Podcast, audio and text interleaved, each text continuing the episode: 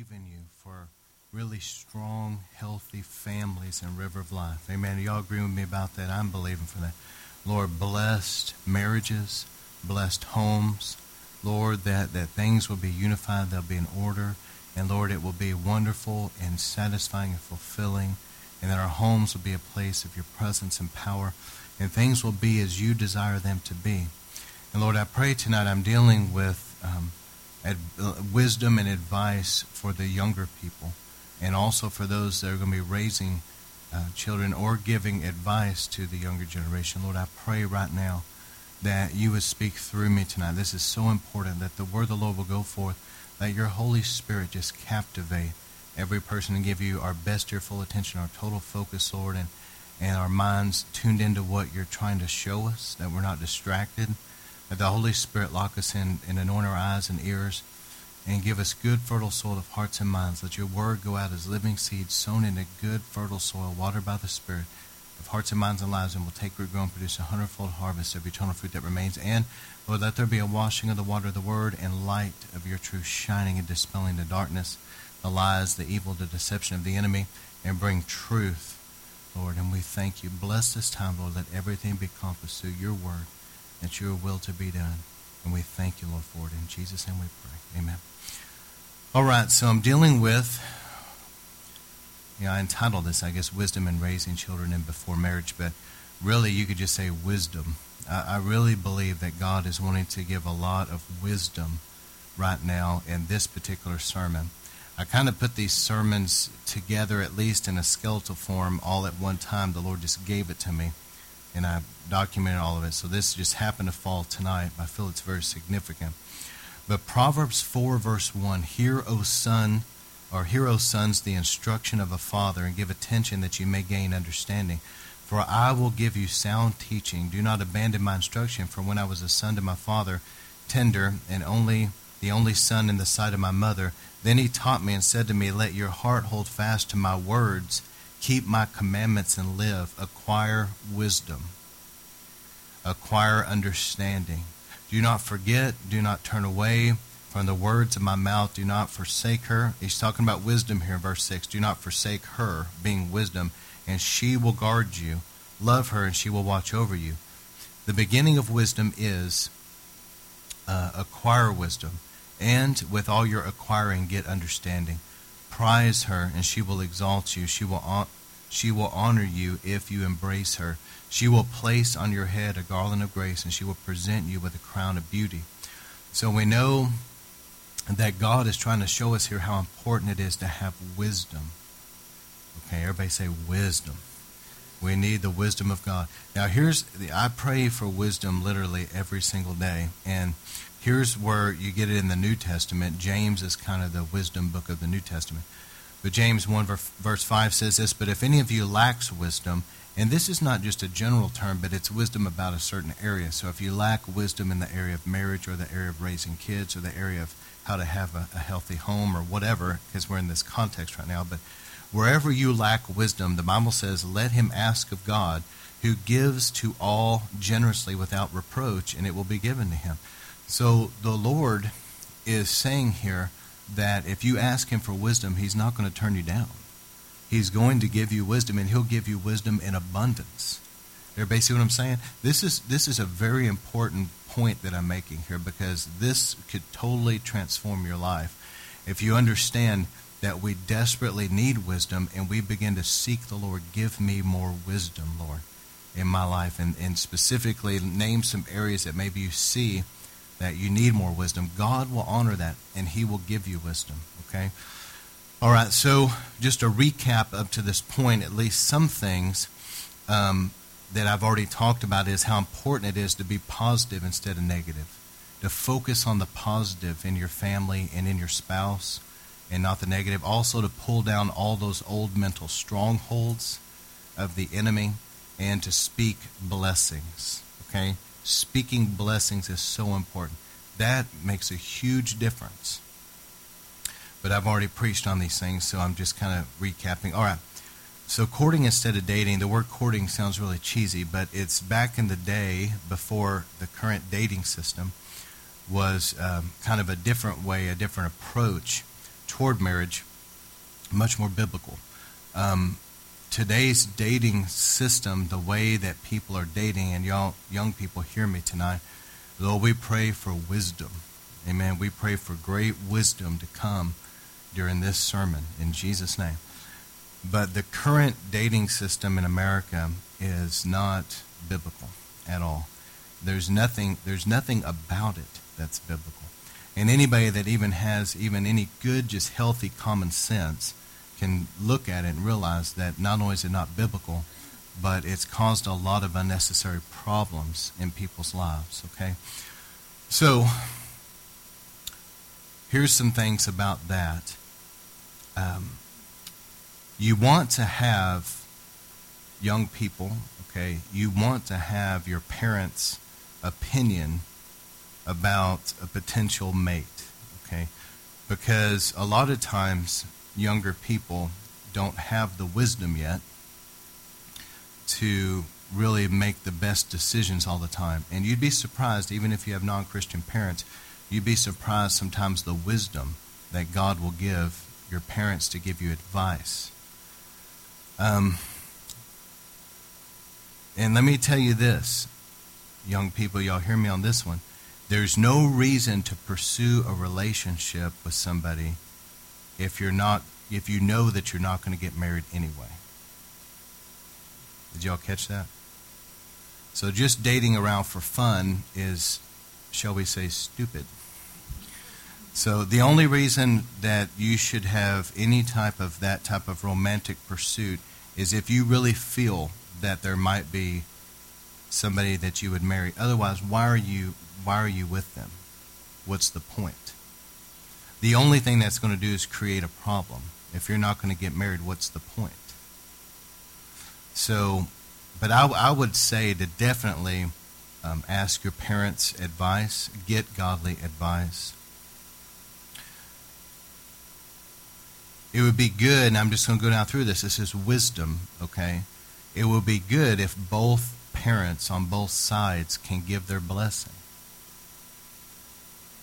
But let me just say that that's not always going to be possible. I understand that. You, a lot of times you're dealing with non-Christian families, and they, you know, you can't. If you feel God has truly spoken to you, and you better make sure God's spoken to you, because this is one of the most important decisions of your life. But if you feel God's truly spoken to you, and you've heard from God, and there's people that or against it, but you know it's God, then what can you do? You're just going to have.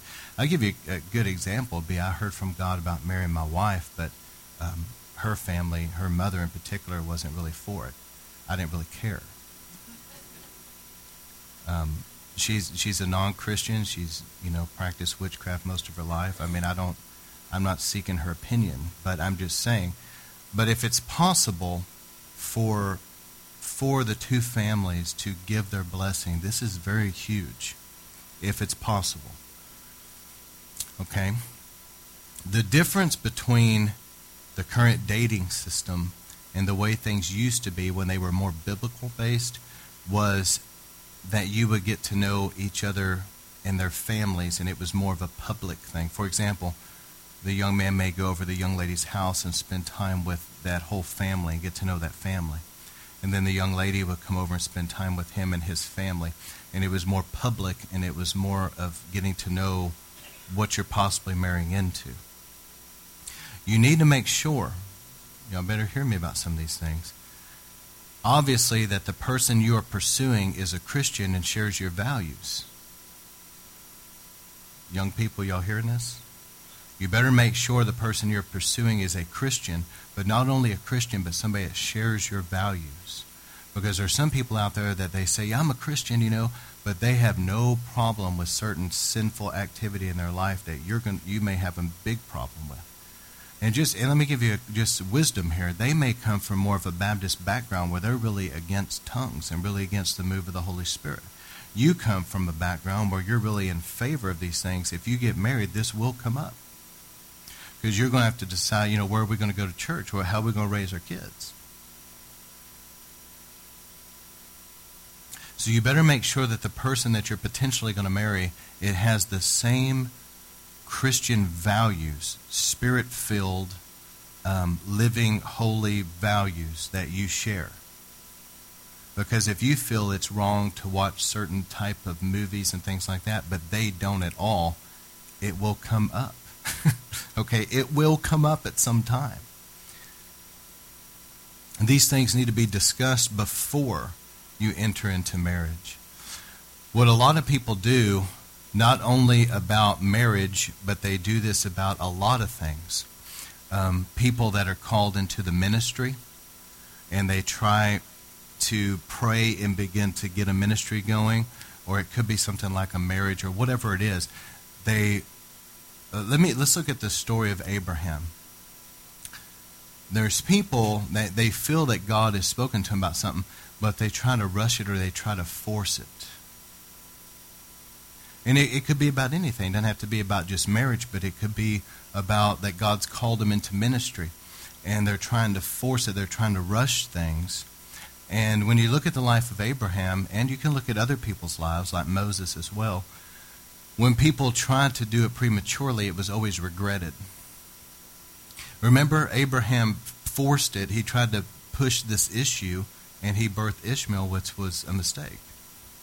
And not only that, but remember Moses. Moses was called to be a deliverer, but Moses tried to act prematurely and end up killing that Egyptian and had to flee for his life. Remember, it was premature. It wasn't the timing of God. And it ended up being very regretted at the end of the day. So, this is where godly wisdom and godly counsel is so important because people have a tendency to rush into things without hearing from God. Don't ever go into something without first hearing from God. And it's not only about relationships, but what about spiritual warfare? There was um, there's many stories about this, but there was a family that simply sent one of their young people to go on a missions trip. Now, I'm all for missions trips, but you, you really need to hear from God and be led by the Spirit. But they ended up in some spiritual warfare, and she ended up getting really sick, and it led to her. Um, she was paralyzed and something else, and it was pretty serious. So, all of that could have probably been avoided had they not just rushed into something, but rather waited to hear from God. And once they heard from God, then they move out in faith that it is His timing. Does that make sense? So when it's God's timing, you hear from God, you know that you've heard from God for sure, and it is His timing, there's a grace on you. Now, here's some more wisdom. And let me say this too. I, I need to say this about the life of Abraham. See, some people I'm going to tell you something about the Lord. The Lord is looking for a people of faith. Uh, I'm going to tell you about the life of Abraham. God spoke to him when he was about 75 years old that he would be the father of a great nation. And Abraham had to wait 25 years before he actually saw the birth of a child. Think about that. I mean, people don't realize how long that really is. And not only that, but his he was getting older to the point where in the natural it wasn't even possible. But here's here's God. God caused that Abraham and Sarah that they supernaturally we know that Sarah her aging had to reverse because why would a heathen Pharaoh king see that she was beautiful and want her in his harem? She was probably 80 years old. 85. Okay, that doesn't happen naturally. So she had to be reversing, and God had kept them young, healthy, and strong, kind of like Joshua and Caleb. Joshua and Caleb, even though they were 40 years older than the generation that was coming up to take the land, they were just as healthy and strong as they were 40 years back. That's a long time. But God preserved Abraham and Sarah and kept them young, healthy, and strong so that they could have a child and he blessed them. He brought the promises of God forth in his timing. And when it was right, when it was Isaac, it was right. Though some people say, well, maybe I've gotten a little bit older now and all this. Listen, God can redeem the time for you. He can restore the years the locusts have eaten. He can give you a spouse. He can give you children. And He can do it sovereignly and supernaturally. He is a God that all things are possible to him that believes. So don't ever think that God cannot come through for you. That's not true. Yes, He can. And He can even turn back the clock and give you all these years back that you felt like were lost and that the devil stole. But here's just some more wisdom about when you go to get married or whenever you start pursuing a relationship. Don't be alone for long periods of time, young people, by yourself with somebody opposite sex. Again, that would be stupid. And it leads to problems. Okay? It try to be in public places if you're going to spend time together. You need to spend time with each other's family, get to know each other, spend time with friends, develop a relationship.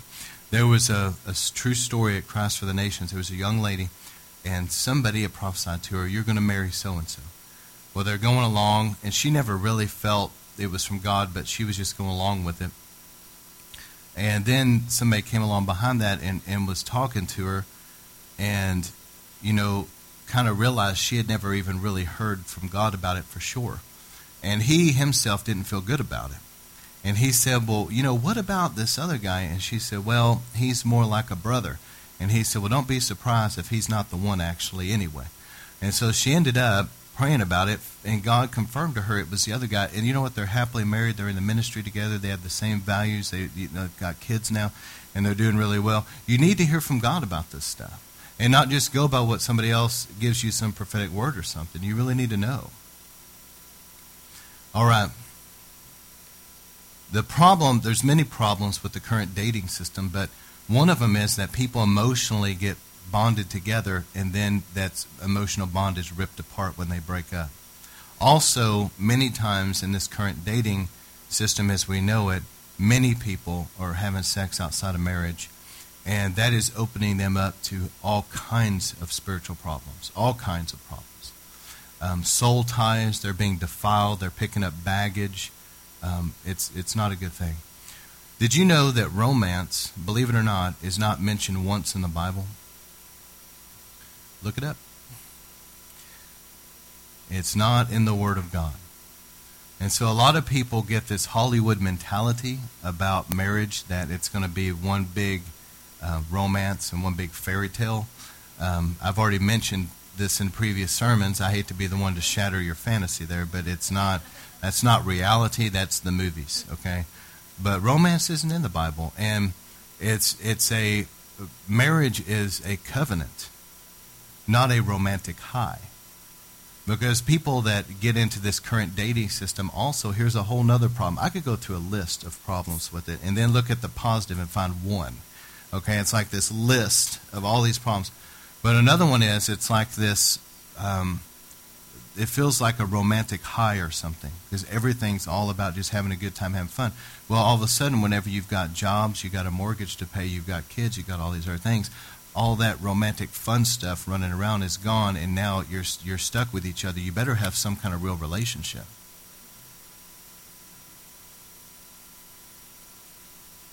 you know what dating also teaches people it teaches people to break up when things get tough and god hates divorce a lot of times the saying love is blind unfortunately there's some truth to that people get caught up with somebody emotionally, and it's not good for them. It's not healthy. And friends and family try to tell them this isn't a good. I knew a young. I've known several people, but I knew one young lady. It comes to mind that her family, her friends, her brother, everybody tried to tell her you don't need to get mixed up with this guy. She ended up getting mixed up with him. They had a horrible marriage. It ended in divorce, and he was uh, one of those that um, wouldn't hold down a job and had other issues. it was really sad because, truthfully, she was a very pretty young lady, and she had a real bright future, and she didn't have to go that path. And that's what her brother was telling me. He was so ticked off because there was all these other guys that were actually good guys that were interested in her. She picked the one that was the worst pick that you could imagine, end up messing up her life. And let me say something as well. If you've really truly heard from God and you really feel like you need to get married to somebody, um, unless there's some kind of extenuating circumstances, I wouldn't wait years and years and years. You know, just go ahead and move into the marriage. Amen? Because the problem is a lot of times people wait so long. Wow. You want to come up and preach, brother? yeah, he's he's dressed sharper than me, man. but once you know that you've heard from God, sometimes people wait so long to get married that they start struggling with temptation, you know.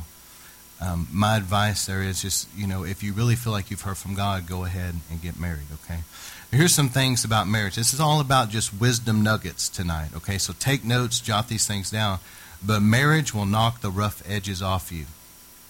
Probably more than anything else, if you've got rough edges, they're going to come up in marriage more than they will any other place. More than they will in your workplace, even more than they will in church, they will come up in marriage. There's a very strong sense of sowing and reaping. My wife's looking at me with this goofy look. I bless you, baby. Don't be messing with me while I'm trying to preach, okay?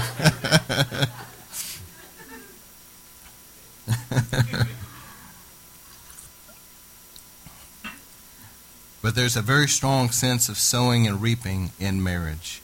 So God, here's here's how. If y'all can hear me tonight, I'm trying to really pour out some wisdom, take notes, write this stuff down, pray about this. This is extremely important stuff.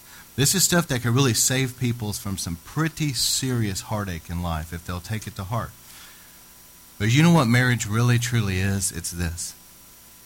It's where Christ's love. Now here's the difference between the world's love and Christ's love. Christ, uh, uh the world's love, a lot of times can kind of be selfish, okay? But Christ's true love is all about giving. Jesus said that no, there's no greater love than this, than a man lay down his life for someone else. And Jesus laid down his life for us. So it's a it's giving. So here's how a biblical marriage will really work is if both people love the other person enough that I want to make you happy. I want to selfishly give of myself.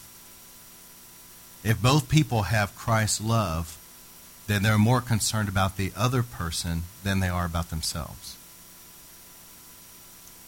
And that right there, that type of love is what will make a marriage really strong. So true love wants to make the other person happy. But see, the opposite would be lust. Lust is all about just self gratification. But love is you want to make the other person happy. You want to show them love and build them up. if a woman, here's some sowing and reaping, I think I've probably mentioned this already, but if a woman will build up her husband, she will reap him wanting to spend time with her. And him also having the godly confidence and strength to lead their family. But if a woman will tear down her husband emotionally, and psychologically, and do things to tear him down in front of their kids, don't be surprised if he doesn't want to spend time with you and if he also lacks the confidence, the godly confidence to really lead his family. Sowing and reaping. If a husband will love his wife and spend quality time with her, he will, and, and you know, he's building her up or whatever, then a lot of times she will in turn build him up. So there's this sowing and reaping process. Amen. He's just amen in my sermon. It's all right. So here's another part of sowing and reaping you need to understand. Women have a tendency to want more quality time than men do. Even though I'm not saying guys don't want quality time, but women want more of it usually. So a man needs to be loving and self giving of his time. Okay? Vice versa, just one area would be usually the husband will desire um, sexual relations a little bit more than more frequently than a wife, but the wife should be loving and giving in that area. You see, it's about I love you and I want to build you up and minister to you. Even though it may not always be what I want to do, I love you. Amen? So let me show you some of this in the scriptures as well. 1 Corinthians 7, verse 1. He said, Now concerning the things about which you wrote, it is good for a man not to touch a woman. But what that means there is like a, in a way that would be sexual, like making out, that type of thing. But he says, because of immorality, each man is to have his own wife, and each woman is to have her own husband. So, what he's saying here, this is important that I break this down. He's saying that it's good that a man not touch a wife in a way that's, or touch a woman in a way that's sexual. That's, that is the good advice for young people. If they're making out in the back seat of a car, it will lead to something. And the Bible says not to go there in the first place. All right, but he said, because of immorality, each man is to have his own wife and each woman have her own husband. So now you're dealing with marriage. The husband must fulfill his duty to his wife, and this is talking about sexual relations. And likewise, also the wife to her husband. Look at this. The wife does not have authority over her own body, but the husband does. And likewise, the husband does not have authority over his own body, but the wife does. So stop depriving one another. It's talking about sexual relations. Don't deprive each other. There's been many, many marriages that have really gone downhill because of this issue right here.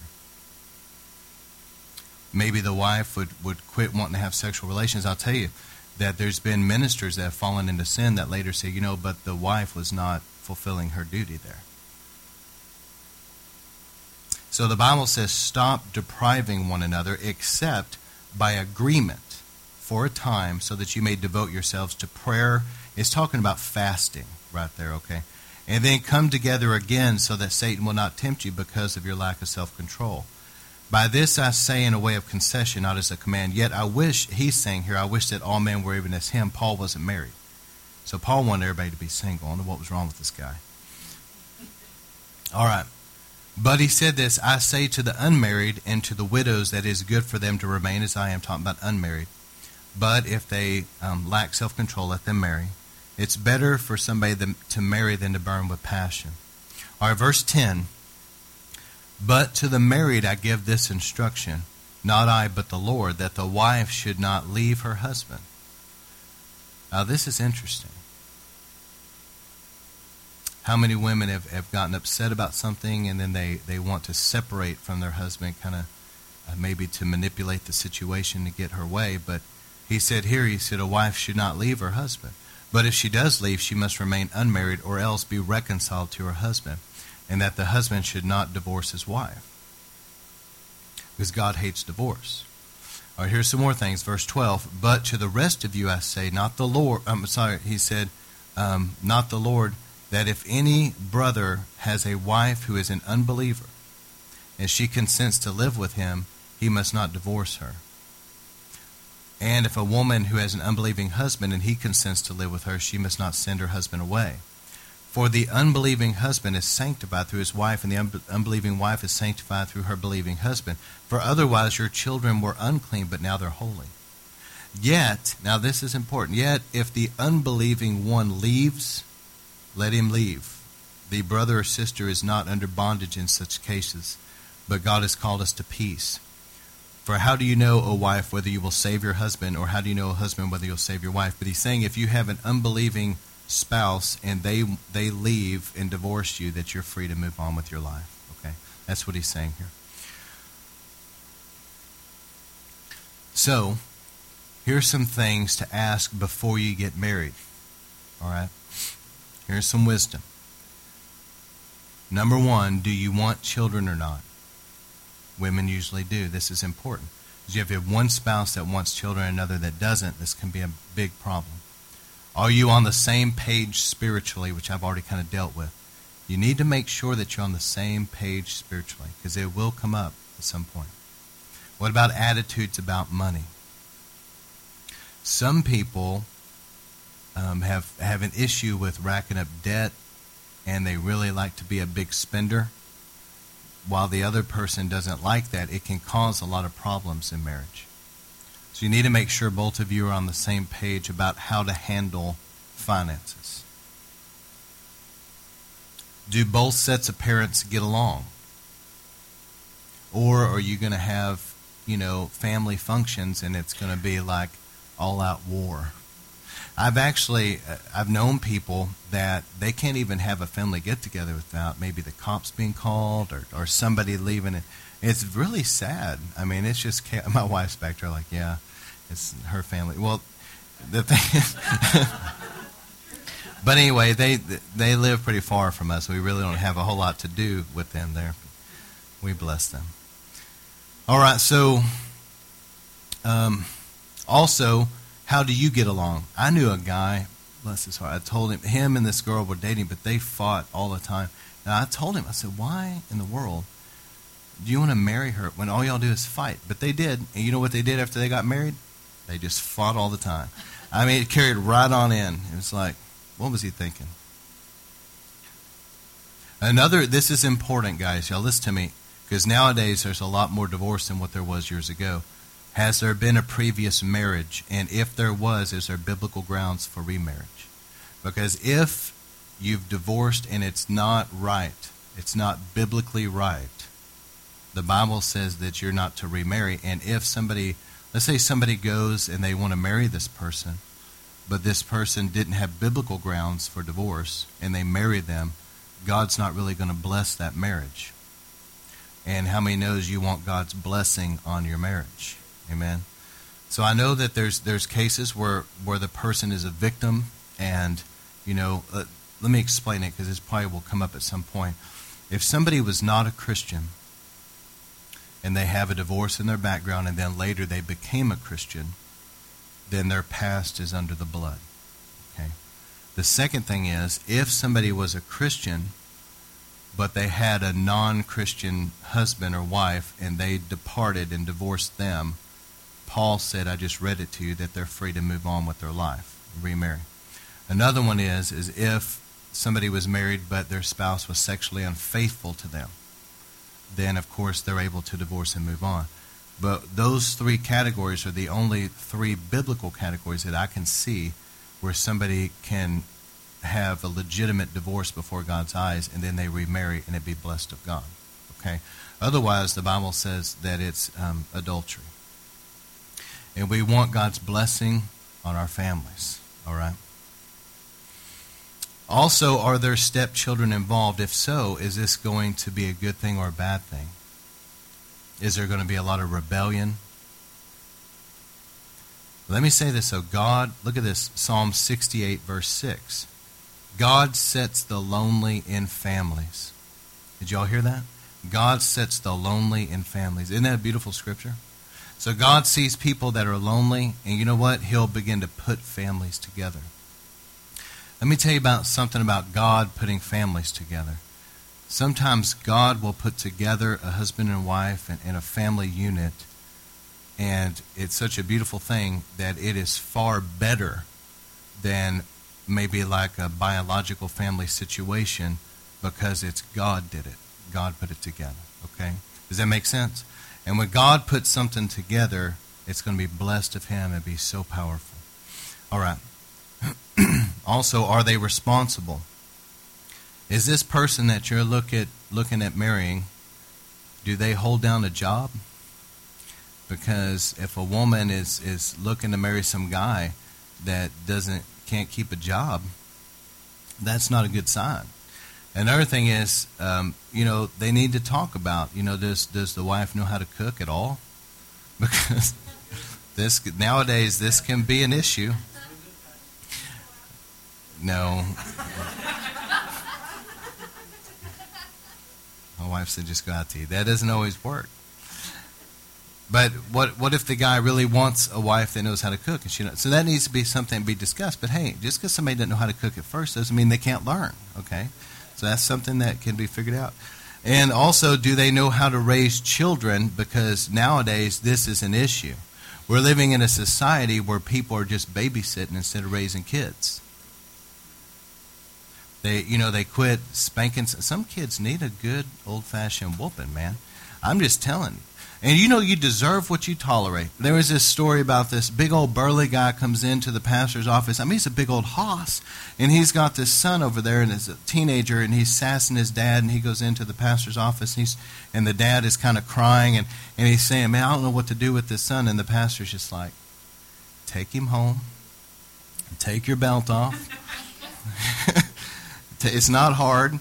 You put him in his place, do some corporal punishment in love, okay? And but you know what? If he if if he doesn't do that and that, that child grows up being a rebellious brat that talks back to him and his mother and everything else, you deserve what you tolerate. You know? And some some kids don't need a spanking at all. Some of them you can just look at them wrong and they'll start crying, man, you know. You you know your kids. Just you know, but some of them do. And so you just need to make sure that you're not just babysitting kids, but you're raising them, that you're you're teaching them right from wrong, that you're disciplining them and you're helping mold them into what they're going to become when they get older. Amen. You want them to become a, a productive person in society. Also, were their parents good examples to them? Because that will come up in marriage as well. If somebody's come from a family where maybe it's a broken home, they didn't have a mom, they didn't have a dad, or um, their family fought all the time, they have no idea what a normal, healthy family looks like, these things will come up. Now, God can help you and God can fix these things, but it will come up. It's something that needs to be prayed about. And let me tell you, it's vitally important that before people get married, that they go to like pastors and and um, f- and father figures in your family and really talk and get advice and get counseling. All right. Also, is there sexual activity before marriage? You know, you trust. Listen, you Christians, you better keep it holy because if you don't, when you if you do end up getting married, it will be regretted. Okay, because that you don't want your your wife to not have respect for you because you couldn't control yourself when you were dating. Okay, and another thing is, if you know that your your future spouse has been sexually active or you have been in your past, you need to get this stuff dealt with um, from an inner healing and a deliverance perspective and get cleansed so that you don't bring some kind of defilement into your marriage bed. Does that make sense? Make sure that you get cleansed from anything from your past so you don't bring it into your marriage. Another thing is, are you both willing to go get counseling? This is wisdom. Are you both desiring inner healing and deliverance to clear away the baggage? And right now, I would say start praying for your future spouse that God will prepare them for you and prepare you for them. In marriage, live within your means. If you make X amount of dollars, don't live like you make 10 times that. I've seen people, I mean, I'm actually thinking of people in my mind right now that they got married and they got credit cards and they just racked them up and got everything they ever wanted. And they literally spent like a decade just trying to get caught up from all that. You know, live within your means. One spouse can create a lot of stress on the other spouse because they're a big spender and the other one knows that they really don't have it.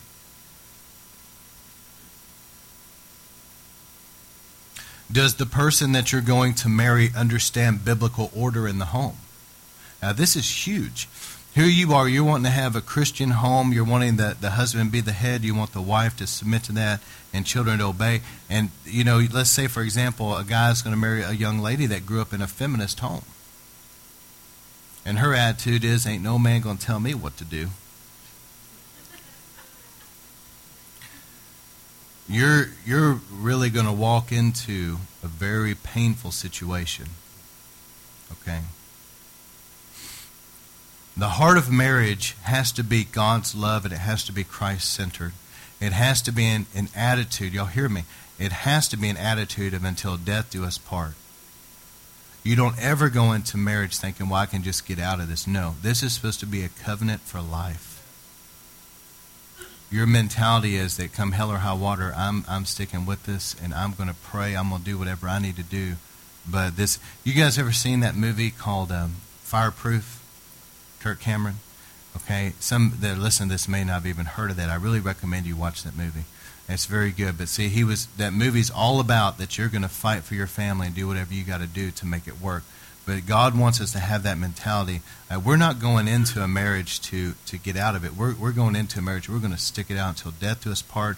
I'm going to do whatever I need to do. All right. And we also have to apply biblical principles to our lives for marriage to work. You also need to understand that God created marriage and sex. Satan has perverted sex. And so sometimes people have maybe been molested or something happened in their life, and they, they view mentally, whether they'll admit it or not, they view mentally that sex is dirty. And so they go into marriage, and now they, eh, you know, their spouse wants sexual relations, which of course they do. That's part of marriage, but but they kind of always feel like, well, it's dirty, and I don't really like it. That needs to be dealt with, because God created marriage and God created sex, and sex is beautiful and holy before God in marriage. Amen. Boy, it got quiet.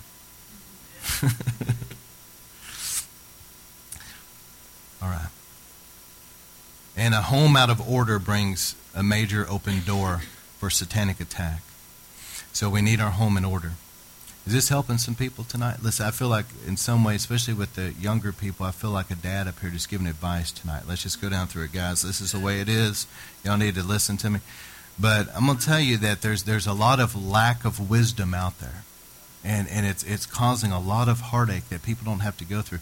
The difference between a wise man and a foolish man is a foolish man will have a lot of pain in his life because he's made so many stupid decisions down through the years. But a wise man will, will make a lot of wise decisions that will keep him from a lot of heartache and keep his family from a lot of heartache. Pray for wisdom. You know what? And some people say, well, you know, I don't know, you know, how actually my IQ level and maybe I didn't make all these really high grades in school. That has nothing to do with wisdom. I've seen people that have um, a higher IQ level that they can do well on tests, but when it comes to common sense in life, not not smart. I mean, I hate to say it that way, seriously. But then I've seen people that maybe you know were average in school, but they had God's wisdom on them, and they, it's like they were brilliant in life. It's like on the workplace they just had so much wisdom and God's blessing on everything that they did. It, God's wisdom is what makes all the difference. All right, so here we go. Last couple things: raising children. Ephesians five twenty two. I'm just going to read this. Wives, be subject to your own husbands. That means to submit to them. Actually, that means to obey them. So somebody say, what does it mean to submit? Well, this is going to just smack right in the face of American society. What submit means is that you ask permission to do what you're told. That's what submit means. But submit to your husbands as unto the Lord, for the husband is the head of the wife, as Christ is the head of the church, he himself being the Savior of the body. But as the church is subject to Christ, look at the example. As the church is subject to Christ, so also the wife ought to be subject to her husband in everything. But then here's what the Lord says to the husbands Love your wife, just as Christ loved the church and gave himself up for her, so that he might sanctify her having cleansed her by the washing of the water of the word. Husbands, it's our responsibility. And I'm going to tell you, when we stand before God, we're going to give an account how our wife turned out and how our kids turned out. You can't put it off on anybody else. You can't blame why this happened when I was growing up. I was treated this way as a kid. Society's done me wrong. None of that's going to fly with Jesus. Listen, we have a responsibility to take care of our family and to wash them with the water of the Word and raise them in the ways of God or raise your kids in the ways of God, and to lead your wife in the ways of God. Amen. Okay, that he might present to himself a church in all of her glory, having no spot or wrinkle or any such things, but that she would be holy and blameless. That's where we get that scripture. Jesus is coming for a bride without spot or blemish. So husbands also ought to love their own wives just as their own bodies. He who loves his wife loves himself. For no one, no one has ever hated his own flesh, but he nourishes and cherishes it just as Christ does the church. So what he's saying here is, look, you're going to feed yourself. You're going to give yourself a bath. You're going to put clothes on yourself. You're going to take care of your body. That's the way you also should think about taking care of your wife, is what he's saying here. All right, because we are members of one body. Verse 31 For this reason, a man shall leave his father and mother and be joined to his wife. This doesn't say nothing in here about a man will leave his father and mother and be joined to some other man. Anybody see that? Yeah. And the two shall become one flesh. This is this mystery is great, but I'm speaking with reference to Christ and the church. Nevertheless, each individual among you also is to love his own wife even as himself, and a wife must see to it that she respects. Now, listen to this respects her husband, reverences her husband. Man, I got, I had an issue one time having to deal with this, but there was a, a husband and wife, and the wife would really dishonor and disrespect her husband publicly. And so I had to go talk to her in private. Of course, she acted the same way to me. Needless to say, one thing led to another, and they're they're gone. But the problem is, is you can't do that. The Bible says right here that a wife is to show respect to her husband. You know how to disrespect your husband is to get up in front of everybody and talk to him like he's an idiot. So anyway,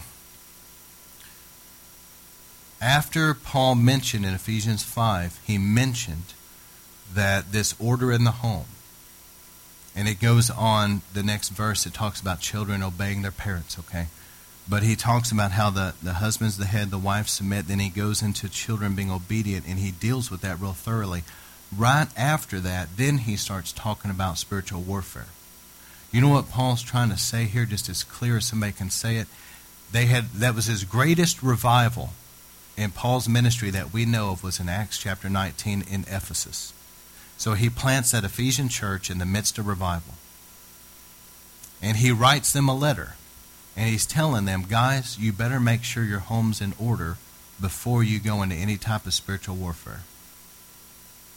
Ephesians 5, your home's in order. Ephesians 6, warfare. He's saying you better make sure everything's taken care of at home because once you go into spiritual warfare, if your home's not in order, you're going to have a wide open door for satanic attack. All right, here's the last little bit of advice about raising children. Number one, numero uno. Be careful who their friends are. Not only have I raised a daughter, but I have also youth pastored for many years. And I'm telling you, number one problem, numero uno, is wrong friends. And as a parent, it's your responsibility to get rid of them. I had I had some you know guys try to wander around Brianna, and I took care of it. And she still laughs about it to this day, but they're long gone. One guy was scared of me. I wasn't mean, but it's just like you don't belong here, sir. You know.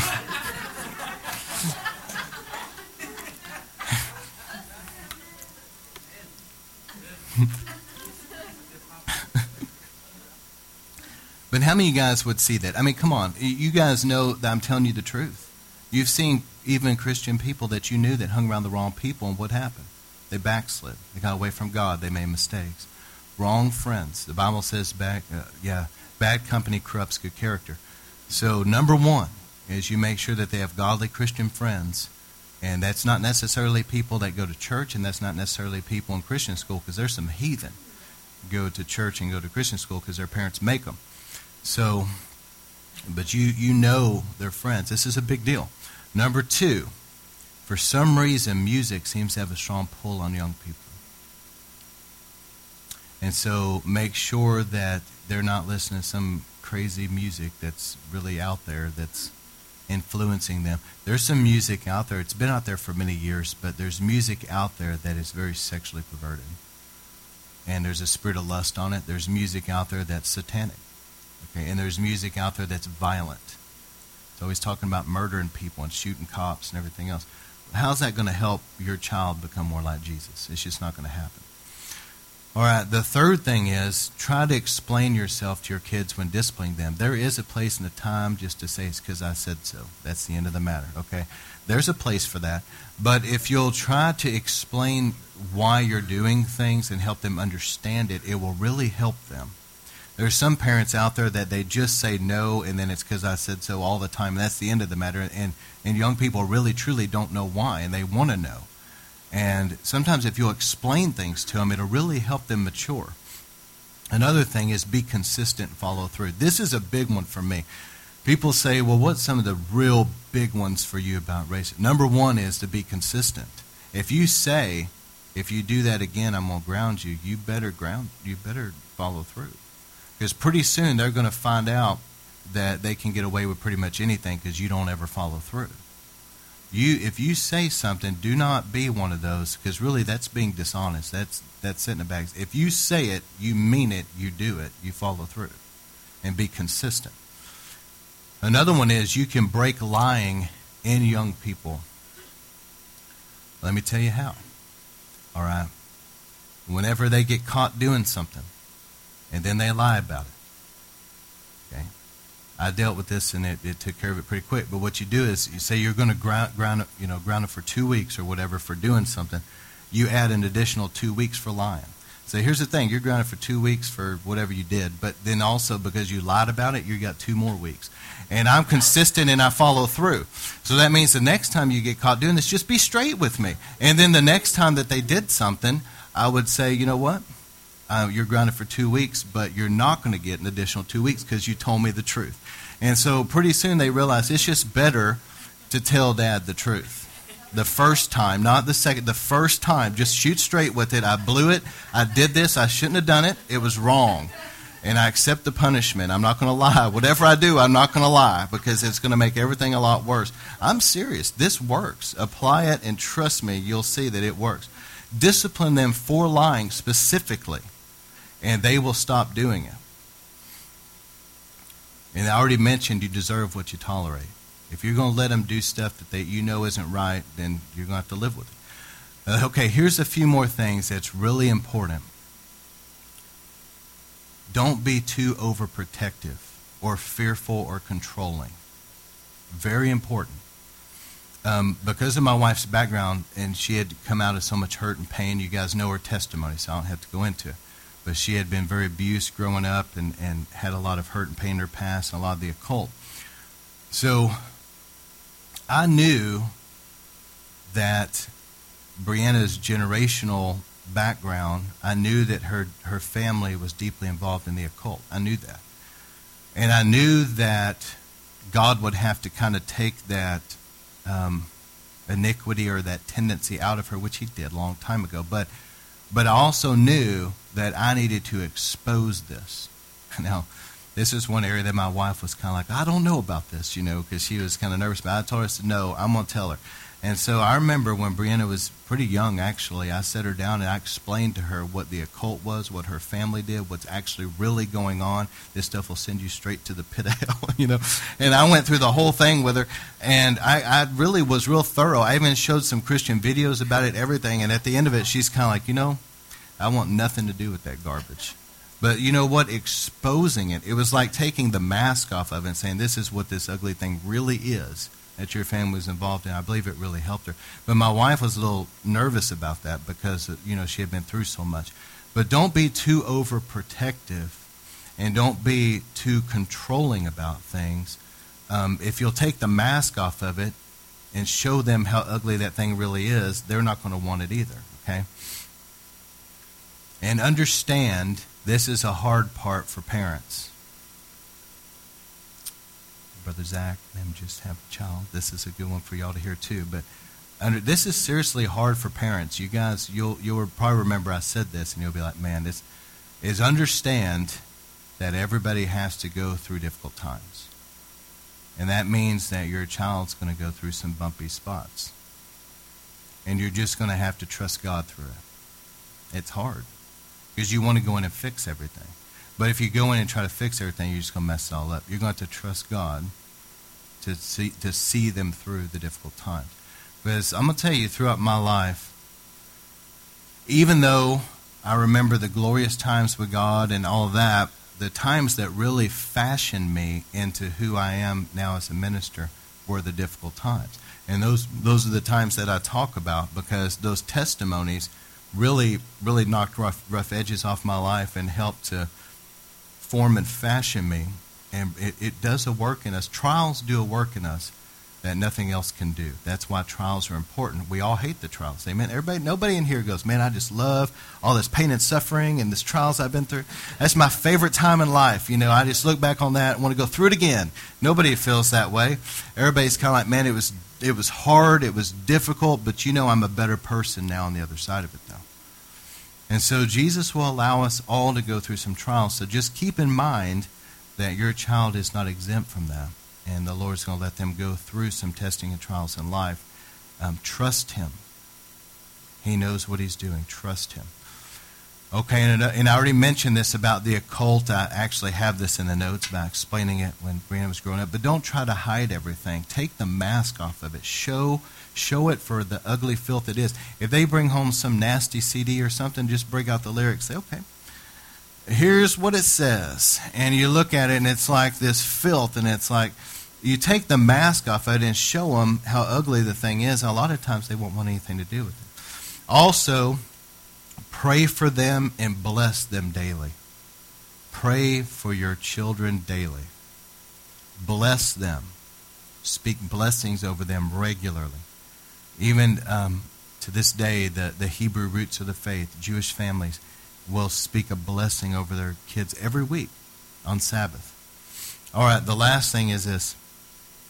I feel that if parents nowadays, because school systems have really gotten a lot worse, if there's any way that you can homeschool or Christian school your children, I really believe it'll be a lot easier on your child. I really do. And that really helped um, Brianna as well because schools have gotten. When I was in school, it was it was it was ungodly. Okay, it was definitely ungodly, but it's gotten a lot worse now. And so think about what your young people are having to go into week after week. They're having to go around constant profanity and um, sexual conversations that are perverted. Um, you know, kind of this tension where a fight could break out any time. It's just an oppressive environment. It's just not healthy. So if there's a way as a Christian to homeschool them or, or Christian school them, I, I really believe that you would give them the advantage in that way. It'd be a lot easier for them. All right, how many guys this helped y'all tonight? All right wisdom. I think that Pastor Stevens should just pray for people tonight. He's looking like a very, very um, handsome preacher right now. He needs to go through and pray for everybody. Man, Anyway, we're going to pray for those that do want prayer before we go. But uh, Lord, I thank you so much tonight for all that you've done. I thank you for moving in our lives. I pray for great, great wisdom to be in all of our lives for the days ahead, that we'll have healthy, strong homes.